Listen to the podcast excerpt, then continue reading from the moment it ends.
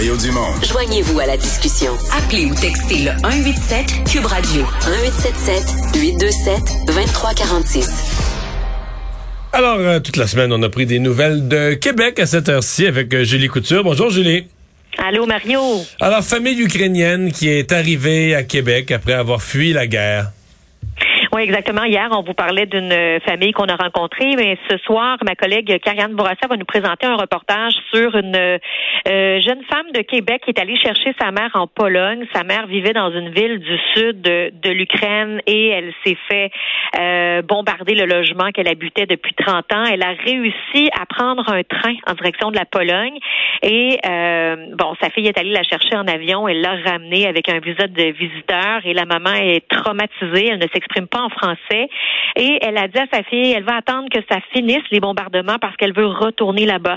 Alors sa fille essaie de la raisonner en disant, mais maman, elles ont les images, on a les images là de la maison, le, le, le petit logement qu'elle habitait est complètement détruit, et elle a réussi à se sauver avec euh, un petit sac à dos avec quelques vivres à l'intérieur, des vêtements, euh, quelques photos.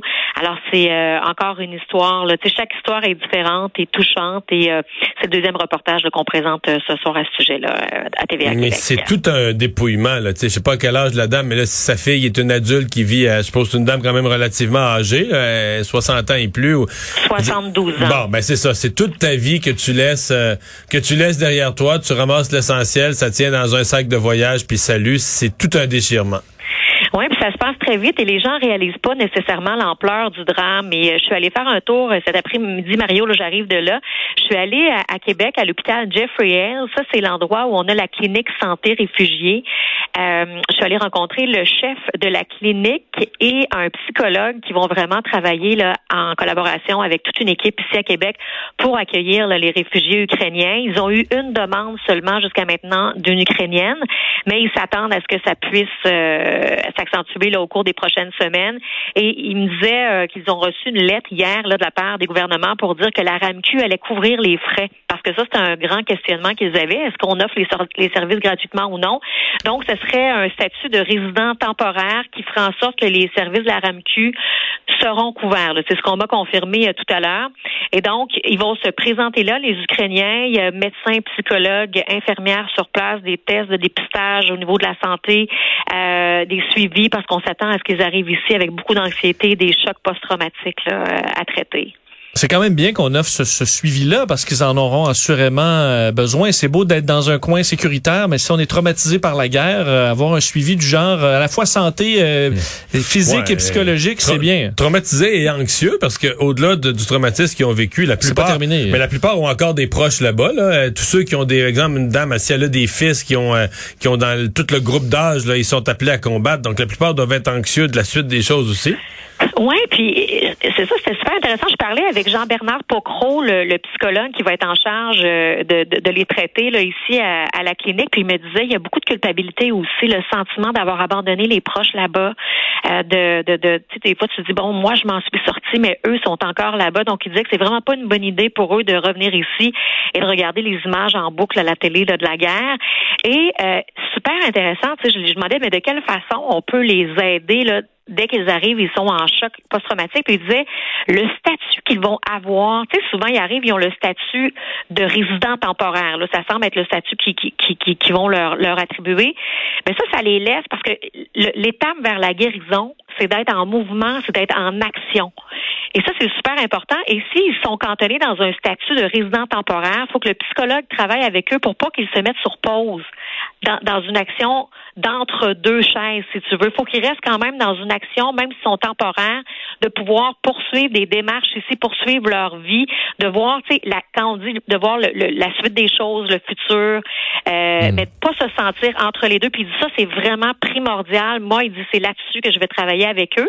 Puis je lui montrais, tu sais, les images qu'on avait des enfants, là, je vous en avais parlé hier, les enfants euh, qu'on a rencontrés hier, qui ont fait des dessins, des tanks en feu là, de la guerre. Ils disaient, faut qu'il faut qu'ils faut qu'ils évacuent tout ça. Puis les enfants, plus tu travailles rapidement avec eux, pour pas que ça devienne des troubles anxieux de, au niveau comportemental. Donc, tu sais, de, des euh, des, euh, des sessions avec les psychologues, avec des animaux, avec le jeu, avec le dessin, c'est là-dessus qu'ils vont travailler. C'est comme ça qu'ils vont travailler avec les enfants, là. parlons de Jean Charest, Julie, qui euh, ben, annonce tranquillement son équipe et euh, sera aura à ses côtés une femme qu'on connaît bien ici.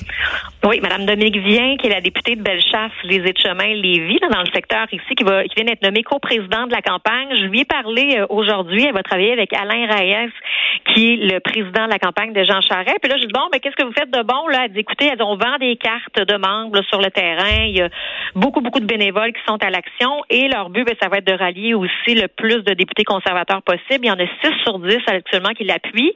Et là, alors, Pierre Paulus, ici dans la région, qui n'avait pas donné encore euh, son appui à Jean Charest, mais il y a eu un poste hier, je pense, que ça a été annoncé là, au niveau de la liaison du parti. Donc, il va devoir, comme Luc Berthold, rester neutre dans le débat. Richard Martel s'est pas encore prononcé. Elle dit, on est optimiste que Richard va pouvoir peut-être nous appuyer, faire une annonce positive, mais on va lui laisser le soin de euh, faire ses propres annonces.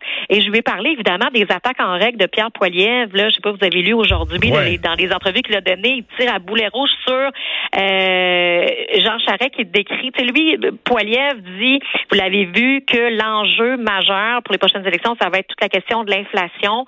Et là, c'est là qu'il amène Jean Charest sur le terrain. Il le décrit comme un libéral du même acabit de Justin Trudeau parce qu'il a augmenté la taxe de vente au Québec, instauré euh, la bourse carbone, dénoncé l'abolition du registre des armes à feu. Puis Mme Vien disait, oui, oui, mais c'est aussi lui qui a fait en sorte, rappelez-vous, qu'on s'est sorti le mieux en Amérique du Nord de la crise financière en deux mille huit. Elle a aussi parlé de l'entente de libre-échange Canada-Europe. Ça, c'est, c'était sorti, c'était une idée de Jean Charest, tout ça.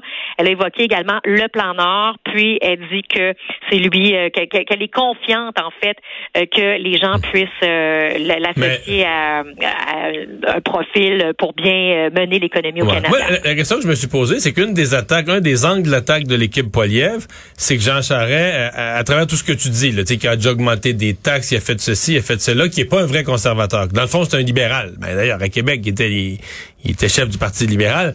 Et mm-hmm. donc, euh, là-dessus, j'ai été un peu étonné. C'est que Mme euh, Vien est dans la même situation. Là, c'est une libérale, elle aussi, là, qui est devenue conservatrice là, pour se présenter à la dernière élection, mais sinon, avant, qui était, qui avait toujours été une libérale.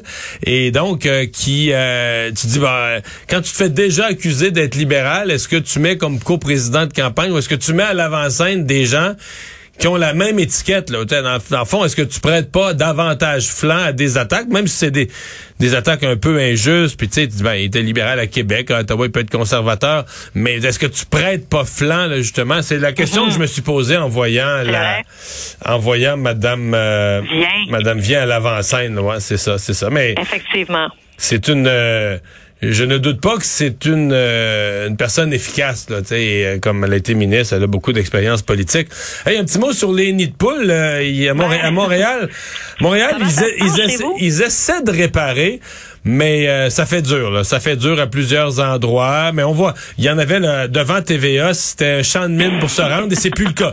Okay, tu, tu vois que ça durera pas, ça a été patché, là, tu sais, ils ont mis le, le, le petit stock qui dure une couple de semaines, mais au moins, il s'empêche de briser son véhicule temporairement. Les jantes. Il y a beaucoup de gens dans les garages actuellement avec leurs véhicules pour les jantes de roues là, qui sont euh, brisées. On a eu pas, pas juste le pneu là. Non, c'est ça, la, tout, le, tout, tout ce qui vient avec. Mais écoute, moi, pour avoir vécu pendant dix ans à Montréal, habiter sur le plateau, puis me rendre à T V A tous les jours, je sais un petit peu de quoi ça a l'air dans ce coin-là. J'ose même pas imaginer. Mais ici à Québec, on en a plus cette année. Là. Il y a un regain. On parle de mille trois cent quatre-vingt-quatorze signalements à l'heure actuelle, alors qu'à pareille date l'année passée, il y en avait moins de cinq cents. Et ça, oh. ça s'explique. La ville a fait un point de presse aujourd'hui. Le maire a dit oui, mais on n'est pas en état de panique. Tout est sous contrôle. C'est vraiment les mots qu'il a utilisés. Mais il y a eu beaucoup de pluie. Ça a gelé. Ça s'est infiltré. Ça a gonflé. Puis c'est ce qui expliquerait là, au niveau de la température là, les nids de poules. Euh, quelques chiffres. On dit que les réparations sont quand même effectuées en moyenne un virgule six jours après le signalement. Il y a une trentaine d'employés qui sont sur le terrain. On a épandu jusqu'à quarante tonnes d'asphalte euh, euh, chaque jour. C'est quand même beaucoup. Là. quarante tonnes d'asphalte par jour au quotidien. Euh, petite euh, devinette, combien ça vous a coûté à Montréal en deux mille vingt et un, selon toi, Mario, les, les, pour colmater vos nids de poules? J'en ai mmh. aucune idée. Je m'attendais à plus. J'ai fait une recherche. deux virgule huit millions. Parce qu'il y a, je sais qu'il euh, y, a, y a deux méthodes là, à Montréal. Il y a le, les, les, les cols bleus, la petite pelle, puis tout ça. Là. Mais ils ont oui. des machines aussi. Ils ont, ils ont un sous-traitant qui a une machine spéciale là, qui arrive, qui assèche le trou, qui enlève de l'eau s'il y en a. Et euh, ça aussi, là, ça permet d'en régler une partie. Donc, ils vont, euh, ils vont avec les deux méthodes en parallèle. Là.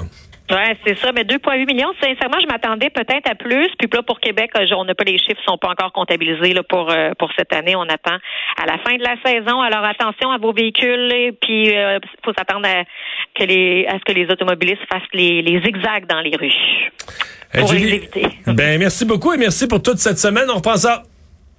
Ça a été un plaisir. Hey, au revoir. Bonne semaine à vous deux. Au revoir. Bye-bye.